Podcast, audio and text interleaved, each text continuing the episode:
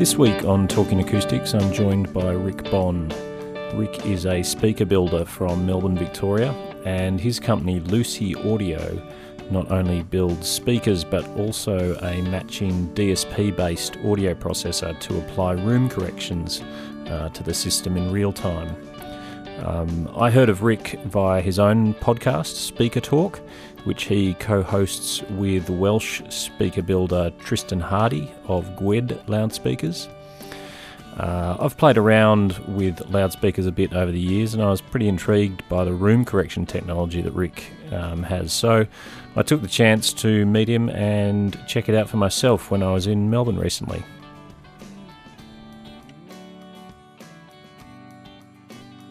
So, Rick Bond, thanks for uh, taking the time to have a chat.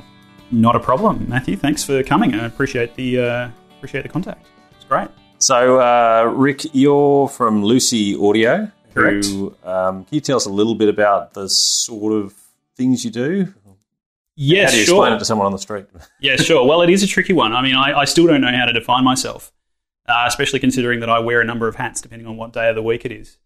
Uh, so, Lucy is not my full time venture. Um, just to give you a brief background, I actually trained as a photographer. So, uh, I am very much not uh, formally trained in, in anything to do with audio or acoustics, but um, it's certainly been an interest of mine for many years and uh, something that I'm gravitating towards uh, in my journey. So, I came to audio and particularly DIY loudspeakers uh, as a teenager. I was mucking around in high school with uh, various terrible things that I cobbled together, but um, they, yeah, they're, they're, they're, that first seed, I guess, of, of, planting an interest in something that you might come to later in life. And uh, you know, as life happened, I drifted away from all that, but uh, circumstances changed uh, a couple of years ago for me, and uh, I found CNC manufacturing, and I found uh, someone I could work with for uh, custom electronics, and suddenly that interest was sparked again because these things were now possible in ways that they just weren't you know, in, in, your backyard with a circular saw and a few bits of MDF, mm. you can only do so much. I've tried that. Yeah. So, um, no, look, it's it's uh, very much a function of where we are in time in terms of what I'm doing now, uh, with uh, a range of fairly uh, bespoke but um, uh, advanced manufacturing techniques uh, in loudspeakers and electronics. So the products are, are handmade, but they do very much have a basis in advanced manufacturing and and uh, yeah, modern production methods. Mm-hmm. And so you're manufacturing uh, a range of loudspeakers, but also some sort of processing yes tools and amplifiers in yes. addition to the loudspeakers. So, in a nutshell, what uh, Lucy aims to achieve is to solve a lot of the issues present in good sound reproduction in a domestic setting. So. Mm-hmm uh, I think uh, for a long time the industry has ignored the importance of room acoustics in terms of the end result for a customer going out and spending potentially big bucks at a hi-fi store.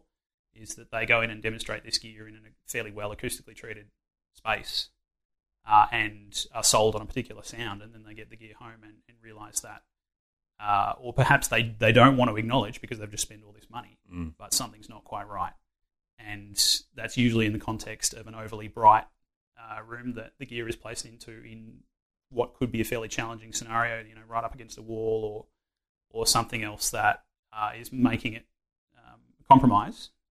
And uh, that's where some uh, some clever harnessing of, of, modern tech, be it uh, physical room treatment or the use of DSP, can really make some powerful differences for people. So if I spent twenty thousand dollars on a set of speakers and I bring it home to my um, marble floored lounge room with uh, big glass windows and yeah. uh, stick them in the corner and which is really not an unusual premise i mean no. i think a lot of people do do this yep. and perhaps they can't fully articulate why they're not as impressed as they thought they'd be uh, because the you know realistically the industry doesn't want to go there because they're not fully equipped to deal with it in the domestic mm. hi-fi market uh, you know and, and that's fair enough because they're not in the business of room treatment in the business of selling boxes. Yep. And being able to sell someone a box based on the merits of the box is always going to be their preferred uh, course of action, rather than saying, yep. "Okay, well, you've got you've got this gear. Let's let's work on improving it first. Yep. So I think that's for me that was the the point in time when I first got introduced to what DSP could do in some challenging environments, I thought, well, wow, why are we wasting our time with all this incremental upgrades of cables and interconnects and you know this DAC and that power amp? Like we're, we're missing the point here, guys. Yeah. so, so it sounds Yeah. like the the um, that preamplifier or that processor yes. um, that's is sort of the core of your system. Is yes, what- very much so. It's, it's definitely the heart and soul of why the gear can do what it can do. And that, and so that's a processor that comes after you know you take your output from your CD player or something and you feed Yes. it this audio Yeah. and it does something to that signal before it sends it off to the amp and to the speakers. What what is it doing? So what we're talking about is pro- signal processing in the digital domain to correct for amplitude response and uh, coherence in the time domain Mhm. of the signal when it arrives at your listening position. Which So it's In not just like an EQ where you're just looking at the frequency domain. Correct. You're also looking at the response in time. yeah, as well, well. it's how the two interact with each other, which Yep. is loosely the phenomenon of phase. So phase is a property of the slope angle, and that can interact in very complex ways. So the, the signal that's emanating from the loudspeaker is arriving at your listening position, but the signal that's emanating from the loudspeaker is also bouncing off a bunch of surfaces Mhm. and also arriving at the listening position in a slight time shift. Yep. Uh, some even before or after the initial impulse from the from the loudspeaker. Yep. So what we're doing is looking at the proportion of those, and we're looking at how we can transform the signal to give a qualitative improvement. And it may not actually measure flat, but to do with psychoacoustic ability of, of our brain, uh, it, it is a qualitatively better result. Mm. Okay. So it's it's looking at um, that impulse response at the receiver, which has this initial spike, which is our impulse, and the direct sound coming to us, and Yep. then we've got all these reflections that come at slightly Yes. later, and so we get these little Yes. peaks later in the time response, which also then is affecting frequency because we're doing all sorts of funny stuff. Yeah, correct. And, And, and- yeah, generally speaking, we would limit the correction in the uh, in the upper frequency range. Uh, so we're doing most of the heavy lifting in the in the bass and mid range Mhm. region. Yep. Because our, our brains are, are, are more susceptible to phase and frequency response anomalies in those regions. right. And I presume too, as well, once you get into very high frequencies, the the effect spatially as you move a couple of centimeters to the left or right is going to negate some of the Yeah, correct. ability Correct. for. Um, And the room, the room, in all, all uh, in all honesty, is doing less, or, or you know, um, contributing less problematic stuff at that in, that, in Mm. those ranges as well. Okay. Uh, you know, your big uh, response uh, issues are usually in the in the bass, Mm. a couple of hundred hertz or, or lower.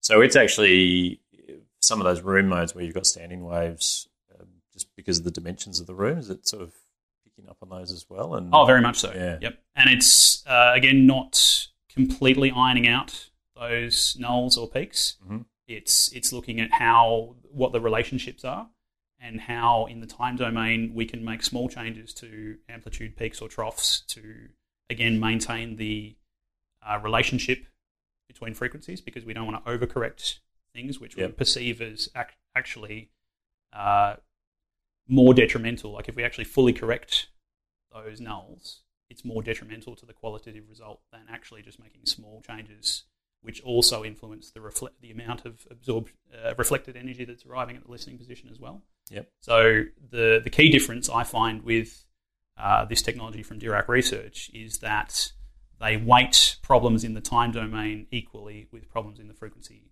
domain, Right. and how those two Yep. um, fundamentally interlinked things. So they're bonded together. I mean, That's you right. can't sort of separate them ultimately. Yeah. That's why EQ sometimes, if you're changing things in the frequency domain with EQ, um, you get some unnatural Correct. in time. Yeah, correct. Yeah. Correct. So um, you mentioned Dirac there. So, Yes. so Dirac are a company that um, produce uh, software and algorithm. Is that Yeah, correct. So Dirac Research, uh, they're based in Sweden. Uh, they've come out of, uh, first of all, uh, some very clever people who are uh, trained in signal analysis. So they started out looking at signals and waveforms, and I think they had a passing interest in acoustics, actually. rather than the other way around. Mhm. Uh, and thought, okay, how can we apply our knowledge in terms of uh, signal processing to, uh, yeah, the, that that idea of good sound reproduction. Mhm. So they uh, started up a firm that, in their early days, were looking at uh, uh, specifically trying to solve problems with um, sound reproduction some fairly high end automotive applications. And uh, as they progressed, they started to, re- uh, to uh, see the benefits for a larger, um, a larger range of end users as well. So their uh, platform, which is called Dirac Live, in terms of the uh, room correction software, is now available in actually a fairly good range of products that you'd actually see from from fairly big manufacturers out in the uh, domestic and pro sound. Space. Yeah, okay. So they, they produce the, the software and the algorithms, and then Correct. they license that out or uh, Correct. license that out to different manufacturers. And, Yep. And they, they're not producing the hardware. No, correct. So they're in the software business. Yep. Uh, they uh, produce software which will run on a variety of different DSP platforms, one of which uh, we can access as an OEM. So that's the way we've gone. We've Mm. uh, uh, put our eggs in their basket because we feel like uh, they're aligned. You know, I personally feel like their results uh, mesh with my end goals. Yep. In terms of, oh, I want a musical outcome rather than a measured outcome. Yep. Yep. And Dirac are definitely uh, on the right track there. So you're able to harness that um, that sort of IP that, that Dirac have come up with. Yes. um, some hardware from a from a DSP manufacturer, and then you take that and put it in a, a black box that uh, Correct. Yeah, pulls and, it all and, together uh, and makes it usable. I guess. Yes, correct.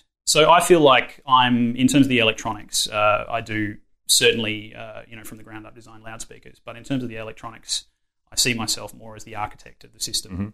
putting things together in ways that achieve the result that I want, Yep. uh, rather than fully developing every piece of the puzzle. So things that we do do in house, uh, things like linear power supplies to power the digital gear, Yep.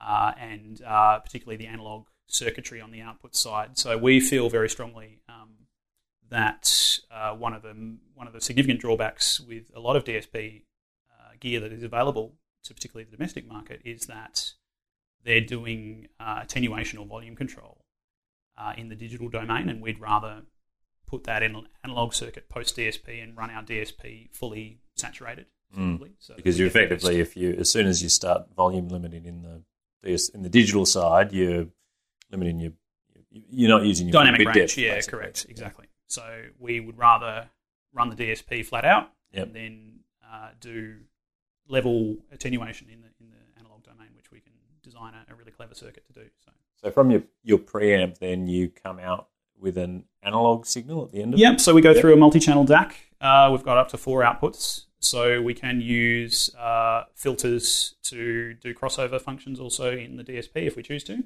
Okay. So that could either be fed to a passive, you know, full full range two channel system, or uh, two full range speakers plus two subwoofers, or Mhm. 2.1 system. Uh, so there's a bit of flexibility there. Uh, I also run my active two ways through that uh, four outputs. So, Yep.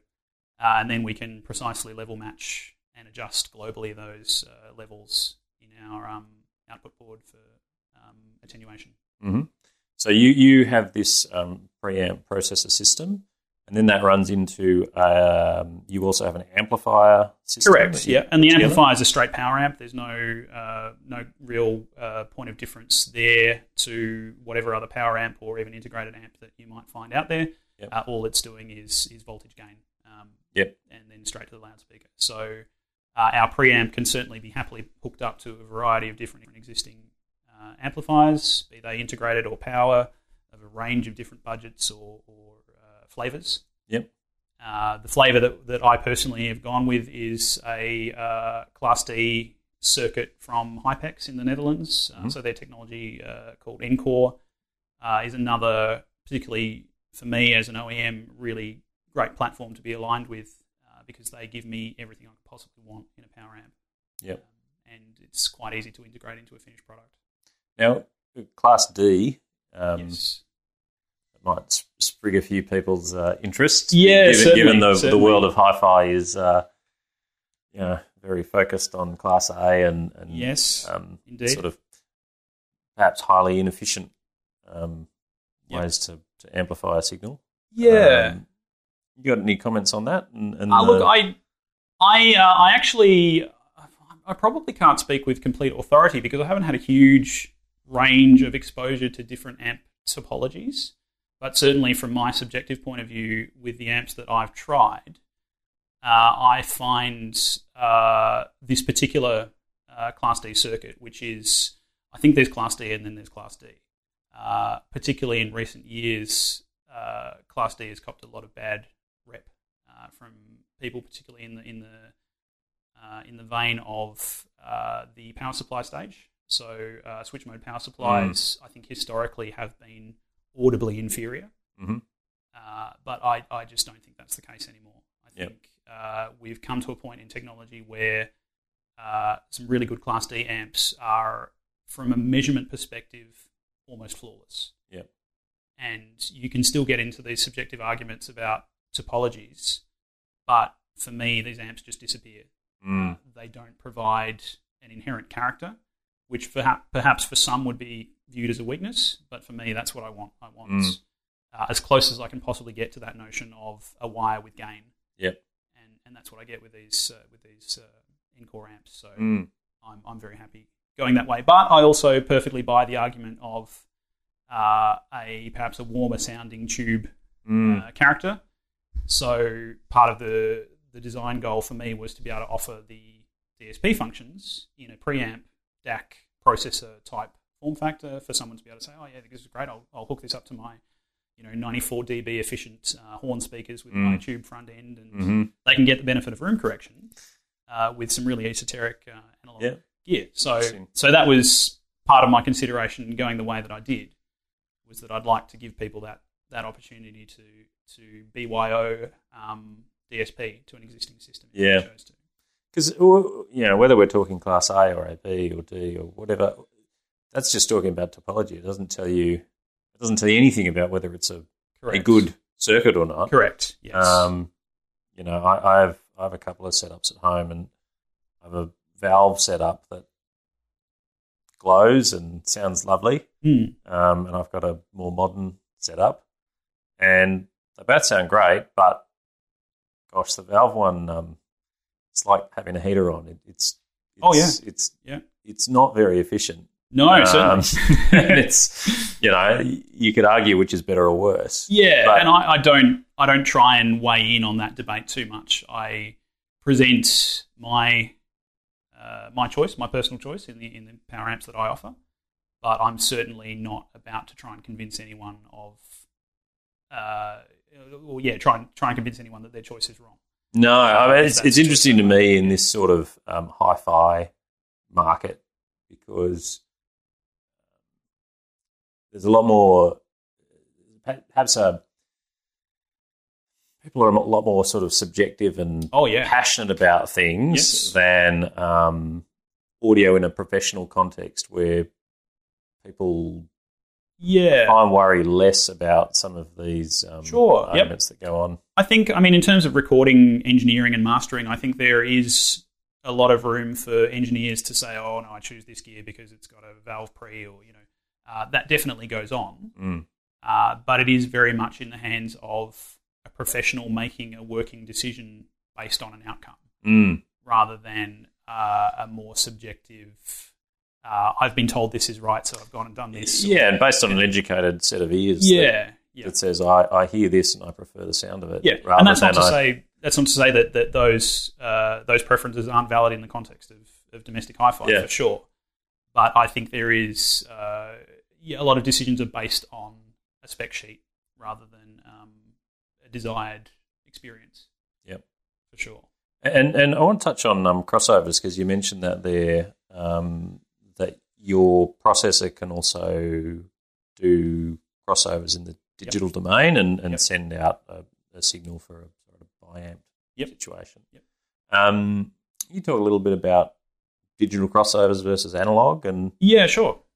So fundamentally, compromises and yeah, so fundamentally, we're trying to do the same thing in terms of we're trying to uh, split up the signal into bands that are appropriate for a given loudspeaker transducer, be it a woofer or a mid-range tweeter. So uh, that is achieved by selectively attenuating the signal uh, in either a high pass or a low pass or a band pass um, way to tailor that signal to that driver.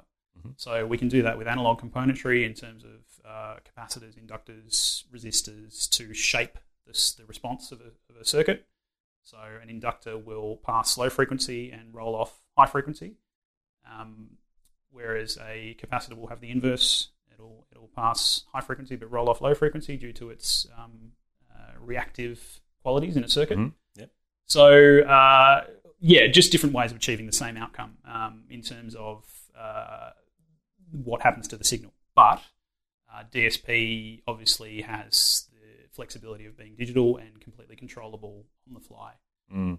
Uh, so from a proto- prototyping uh, standpoint, it's fantastic because I can iteratively design any potential crossover slope I want and try it.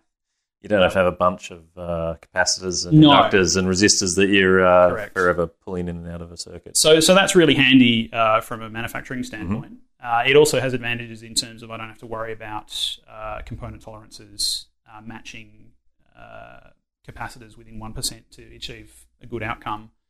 Uh, I can I can know with absolute certainty that the maths is going to do the right thing. Yep. And we are dealing with mathematical uh, formulas here to, to achieve the same outcome in either the analog or, or digital Mhm. domain. So, uh, yeah, for me, uh, having the power to do active crossovers in DSP also allows me control over the time domain, which you don't have with uh, a passive crossover. So, Mm. there is no way of achieving a you know fraction of a millisecond delay in an analog circuit um, that I know of. Yep. Anyway. Uh, so for me, uh, again, in, in situations where loudspeaker placement is challenging, uh, having control over the frequency bands in the time domain is also incredibly useful to again achieve a good result. Mm. Uh, so for me, uh, DSP makes cer- certainly good sense. Uh, I do have uh, options for passive designs as well, uh, but the way I would certainly steer people uh, is towards an active design for flexibility. Mm. Yep. Yeah. So, uh, and this is one of the things you were talking about on your own part. You've got a podcast yourself. I do. Speaker Talk. Speaker Talk, Correct, correct? yep. Yes, uh, which you can find on my website. Great. Um, we'll put the links on. Yep. On there. Um, one of the things you were talking about was uh, a six, using your your sort of preference for six dB crossover for a sort of first order crossover. Yes. which I, yeah, for the for the non electrical engineers that um, muck around with all this, uh, that that's basically a simpler um, crossover in that there's less components in it, which Yes. means there's less um, less oddities to come into it in terms of phase response and uh, Yeah, well, the the um, the phase response of a first order crossover is actually a mathematical property, not just in terms of the uh, components themselves, Mhm. but it's uh, such that two uh, converging six dB slopes will sum as phase coherent, Mhm. uh, which is the only topology that you can actually say that for. Mm, okay. Uh, all other other crossover topologies have uh, a slight phase shift uh, at the crossover point.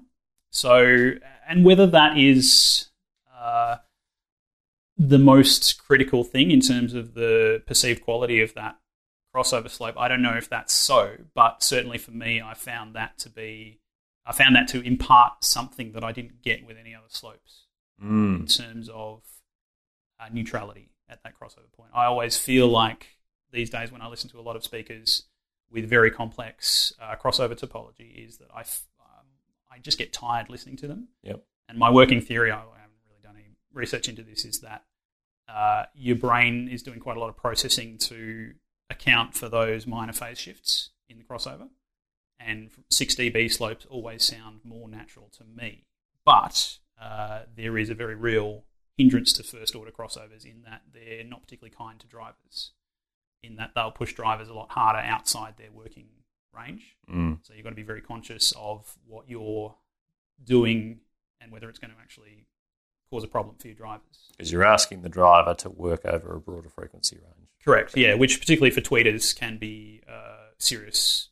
Yeah, seriously Mm. risk of, of damaging tweeters at high SPL if they're working outside their nominal Yep. range. Yeah. And does that um, does that hold true with the digital filter as well? That the Yeah. six dB slope, you you still working with that six dB slope even with your digital filters Yeah. because you can get the because the phase sums correctly. Yes. Yes. Absolutely. Hmm. Okay. So yeah, another part of it is that if there are problems in the time domain, or you know, in, in terms of if the drivers are out of alignment, so that such that uh, one impulse is arriving before the other, you will get really noticeable problems with a 6 dB slope if that's not correct, because you've got a larger overlap, which will Yep. lead to a larger null. Yes. So Yep. uh, it does impart uh, a heavier uh, list of criteria on the on the actual physical uh, design of the loudspeaker. So driver alignment becomes incredib- incredibly important Mm. to achieving a good outcome with a 6 dB slope, whereas the phase shift would be less noticeable in a second or third or fourth order crossover Because it's over a tighter band, Yeah, effectively. correct. Yep. Yeah. Yep. So it might just disappear. Yep. Yeah. All right. Can we talk about um, cabinet response for a bit? Yeah. Um, can you talk maybe maybe just um, talk briefly about um, the physical size of cabinets and how that affects their um, their frequency response or the range of frequencies that they can reproduce, and then how porting um, might change that. Um, Yeah, sure. So, uh, f- most fundamentally, uh, when we talk about cabinet volume, we're really talking about bass extension. So, uh, the low frequency is where cabinet volume and size of driver are the most critical, or relationship between cabinet volume and the driver properties are the most critical. Mhm. So, uh, a yeah, I mean, there's two kind of standard um, models for designing most loudspeakers. In that, are they ported or sealed? Which means can the uh, is the driver coupled to the whole room uh, pneumatically, or is the driver only coupled to the air that's inside the box? Mm. So, a ported design means that the air volume pushing back on the cone is the entire volume of the listening space. mm, Uh, it's being fed through a port, but really there's no uh, impedance uh, to the driver's cone movement. In, Yep. the, in a sealed enclosure, you've got a, effective, effectively a spring pushing back that Yes. driver cone for each uh, impulse. Yep. So um, traditionally, uh, loudspeakers were sealed. Uh, it's only you know fairly recently. Oh, when did when did ports start being used? Probably sometime in the I want to say sixties, sixties, seventies. Um, so traditionally, loudspeakers were sealed and they were very large. Mm. Uh, so uh, large drivers, um, yeah, uh, uh, historically have been the answer in terms of bass extension uh, and uh, large cabinets to, to compensate for that. So ported became a way for the industry to uh, perceptively have good bass output in a smaller cabinet, and that, Mm. of course, you know, for the for the domestic market was a huge uh, issue because no one's going to have these giant boxes, you know, taking up a third of the volume of their living room. It's just ludicrous. I mean, okay, well, I've just mentioned uh, a subset of the uh, the hi-fi market is, is probably still doing that, but that, that's fine. Um, I, you know, certainly as a manufacturer, I am trying to solve problems for more, uh, yeah, more uh, challenging and smaller uh, acoustic spaces. So, Yep.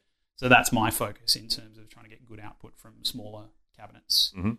Uh, and sealed and ported is uh, both viable for me. Um, there are qualitative differences between both. Uh, you know, I mean, if I can get away with it, I'd choose a sealed enclosure.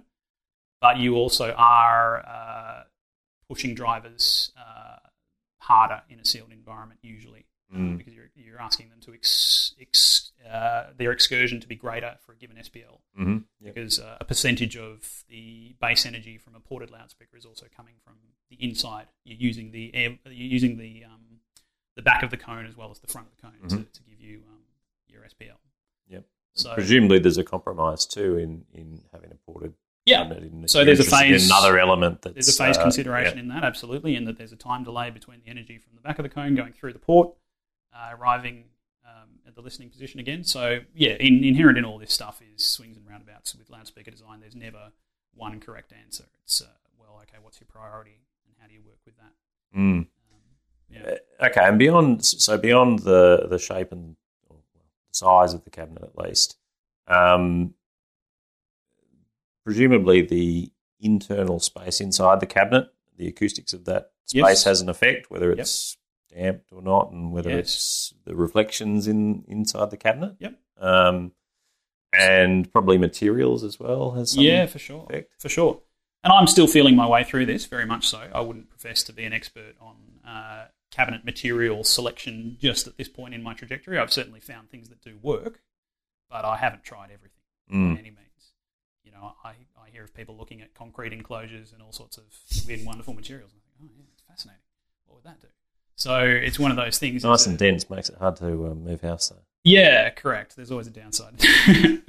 so uh, for me, a couple of things that I have latched onto in is in my design and construction. Uh, I'm creating uh, diffusion patterns inside the enclosure. hmm So I'm looking at breaking up standing waves inside the box, which is where some of the CNC uh, techniques come in in terms of uh, each one of these uh, loudspeaker cabinets. If you look at the internal walls, you won't see any flat surfaces apart from the rear and the and the front panel.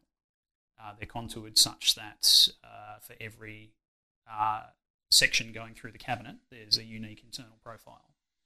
So, Uh, so for the listeners, where your cabinets are um, effectively the back and front plate are Mhm. like a flat piece of wood, yes, but the between the front and the back, the sides of the cabinet are not actually four pieces of wood. No, one on correct. each side. You've got you've you've cut out.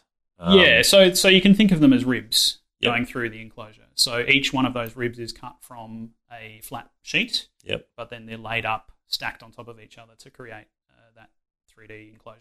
And because you're CNC cutting those, you can um, cut in a profile on each of those ribs that's That's unique, That's yeah. different from the, the previous one. So that what you end up with internally is a, A diffuse profile surface. Yeah. surface. Yeah.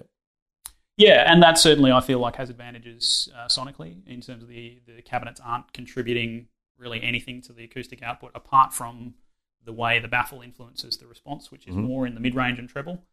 Uh, so uh, I do feel like I'm adding uh, something to the yeah to the result uh, in the cabinet construction for sure. Yep. Uh, and there's different approaches to all that as well in terms of uh, some quite well regarded manufacturers in uh, the domestic loudspeaker scene would be actually using the acoustic uh, element of the of the cabinet, you know, using using more resonant materials, thinner walls, uh, to colour for, for better or worse Mm. the, sound output. So, uh, you know, Harbeth is one manufacturer that comes to mind, who's a traditional British manufacturer, and they're sort of harking back to cabinet constructions that were used, uh, you know, from brands like Kef and um, and Rogers in the little BBC monitors and things like that, Yep. with very very thin wall Mhm. uh, birch ply that actually did resonate. Yep. Uh, but that's not to say that that was a that was uh, that wasn't a bad idea. They sound Yeah. interesting. Yeah, I mean, I think with a lot of these things, it's it's things sound different, and Yeah. whether it's better or worse depends Yeah. on perspective. sure. Um, They have character, that's for sure. Yeah, I, I've certainly built cabinets from a for a guitar amp perspective out of um, birch ply and out of pine, Mm. and you hear the pine boxes, and they they sound very different. you Yes. know. Um, yes.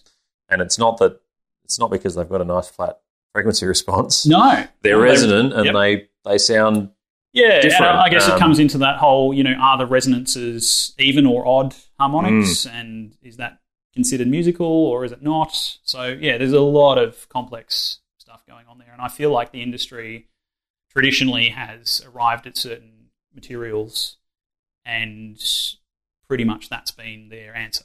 mm, Uh, so, and that and that's fine. It's uh, one of the great things about hi-fi is there's so many ways to skin a cat. yeah, yeah, yeah.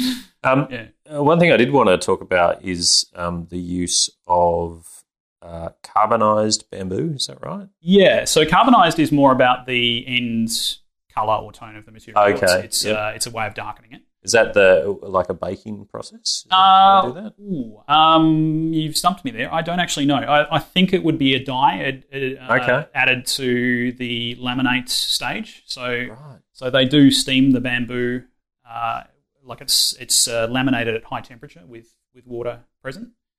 Uh, so I would guess that it's a dye or heat effect at that stage Okay. of the process, but I don't fully know what carbonization refers to actually. But, But but- it's basically but- just a, it does affect the density a tiny bit, but Okay. it's more about the tone of the, of the Yep. material. Yeah, so it's a darker tone. bamboo to me is the interesting part of that. We're sort of seeing bamboo appear in more and more products. Absolutely. Um, from, I guess from a sustainability perspective, Yeah. it's a Yeah. it's a good crop.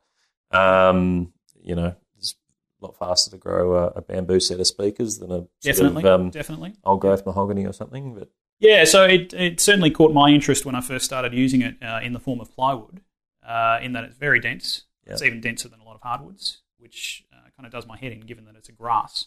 mm, Uh, but yeah, this, this material is incredibly dense. It's uh, available in a full range of thicknesses and sheet sizes, so it is really a versatile product uh, for all sorts of cabinet makers, be it loudspeakers, furniture, whatever. So, uh, so how, how did you first start using bamboo? Uh, in the loudspeaker context, it was more that I had seen it around and I just thought, oh, I want to give that a go. Uh, I, I find it quite attractive as well. Yeah. I, I find the grain structure really appealing. It's nice to work with. It machines very well. So there's a whole lot of desirable properties. It's very Uh, interesting looking. I mean, it's a, Yeah. you know, it's got a distinct look to it. Certainly. And that look is very now, I guess. You know, Yeah. in some years you may think, oh, bamboo, that's old hat. Yeah. Um, but certainly it's it's kind of contemporary at the moment. Yep. Uh, and it's very versatile in, in terms of what you can do with it. It takes a stain wonderfully. So it takes the stain evenly. Yeah, absolutely. Even though the end grain tends to be quite a lot darker, Yep. so it will absorb more of whatever stain you're, you're using. But I quite like that effect as well. Yeah, and it's workable to you know in terms of machining it. And, Yeah, it's it's hard material. It's hard to get through, so tooling is uh, critical for, to cut it evenly. But um, yeah, it's no better or worse than, than any other plywood in that respect, really. Mm. So, yeah, it's. I mean, for me, the biggest thing, I guess, is the expense. Uh, it is an expensive product. It's even above birch, like premium birch ply is still cheaper than bamboo in the same sheet thickness. So uh, it's got to be worth it. Mm. Uh, but for me, I, I certainly think it is. Mm.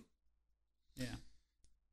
So it, it sounds to me the the more the more I look at speaker loudspeakers, um, uh, the more it seems that there's no there's no perfect loudspeaker. Absolutely. Um, that there's always some compromise. Yeah. Um, how do you decide where to make those? Where, where, where to compromise? Sure. So, so my fundamental design goal for any loudspeaker I make is uh, what you could, I guess, from a technical point of view, call phase neutrality. So, I want voices and instruments to project with the least amount of distortion possible. Uh, so that, in the first instance, has actually led me to full range drivers because of their lack of crossovers. Uh, but as I went down that road, I, I found they were compromised in other ways that did actually affect the the phase perception. Um, one example being they're quite directive in high frequency, which which made the presentation suffer in most cases. Mm. So I came back to multi-way speakers, but focused on phase coherence through the crossover, which led me down the path of DSP, time alignments, and first order slopes, Mhm. which is kind of where we arrive at now. Mhm. Uh, so yeah, if I could categorize or characterize my design goals, it would be best possible presentation of instruments and voices, and most natural perception of voices and instruments. I want the singer to sound like I know the singer sounds like. I want that voice to. I don't want to think, oh, it doesn't sound quite right that that tone or that that, that uh, instrument. Yep. So that's what I'm about. Uh, if I have to compromise a little bit on bass extension or SPL in low frequency, I will uh, to get that uh, critical mid range uh, right. Yep. So yeah, so so for me, you know, I'm less about making subwoofers and and, and huge uh, floor standing loudspeakers than I am about making compact speakers that have decent bass capability but present uh, soundstage and voices as best they possibly can. Mm. Uh, and I feel that's where DSP as well comes into the picture because they can certainly help with all of those facets in most listening rooms. Uh, so before we finish up, um, I've got two more questions. One is uh, your podcast, Speaker Talk. Yes, which I run with a fellow loudspeaker manufacturer um, startup, uh, called um, Tristan Hardy in the in the UK. So it's been really good. Yep. We're five episodes in, I think, so it's early days. But um, yeah, we're. I, I uh, what I really like about it is just having a conversation with someone who's in the same space as me because we get to talk about the same sort of challenges that we're both experiencing. So I find, uh, and you know, uh, personally, I, I want to thank you for doing the um, Talking Acoustics podcast as well because when I discovered that, I just found, hey, there's people that talk about the same sort of stuff I talk about. wow, you know, with no with no formal training in acoustics, uh, I I feel like I'm you know just kind of finding my way through the world. So it's it's great to be able to uh, find people that yeah are talking about some of the same principles, even in different spaces. But uh, yeah, we're we're all interested in the same outcome.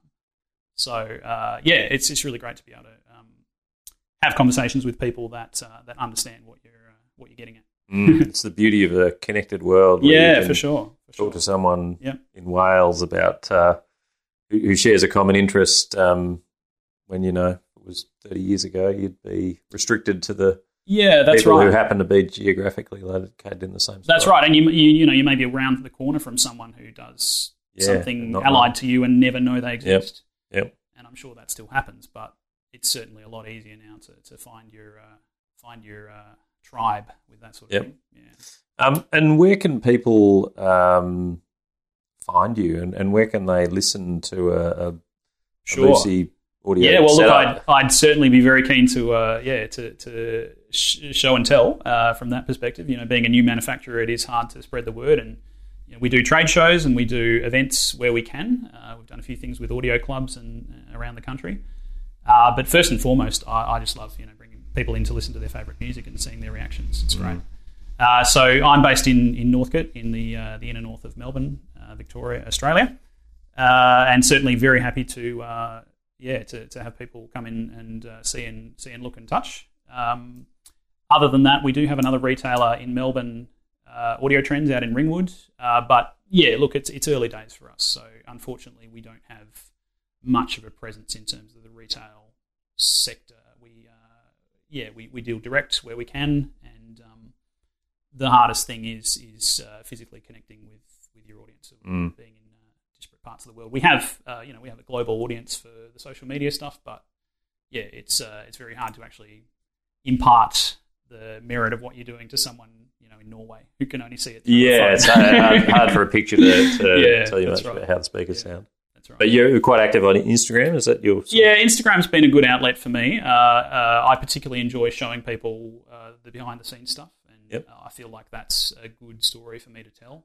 What's, Uh, what's your Instagram? Uh, you can find me at Lucie Audio, Lucie uh, Audio. L U C I E A U D I O. Mhm. Uh, so yeah, I certainly um, enjoy putting snippets of what's happening in the factory and um, yeah, uh, show people the processes I go through, uh, highs and lows as well. I mean, I think that's really refreshing for a lot of people to say to see Mm. is that stuff goes wrong all the time, Yep. and I don't mind uh, telling people what goes wrong and why, and and um, yeah, that's nice on the podcast as well. You know, it's, it's great to be able to just have a whinge to someone every now and again who, who gets it. Got to have an outlet. yeah. I think for me, that's uh, that's the challenge as a one man show, essentially, in terms of the construction process. Um, there is certainly a limit to the amount of gear I can build um, in any one given time, but that's uh, a strength as well. Uh, you know, I really feel like people who are coming to me are getting a personalised product and service, and that uh, factors into the calibration as well. In that, if at all possible, I will come and do this for you. Mm. Uh, so um, yeah, I, I feel like that's a nice way, at least in, in the early days, to, to operate. That's great. All right, Rick. Well, um, thanks for taking this on. Oh, absolute pleasure. Thanks for coming to see me. Cheers.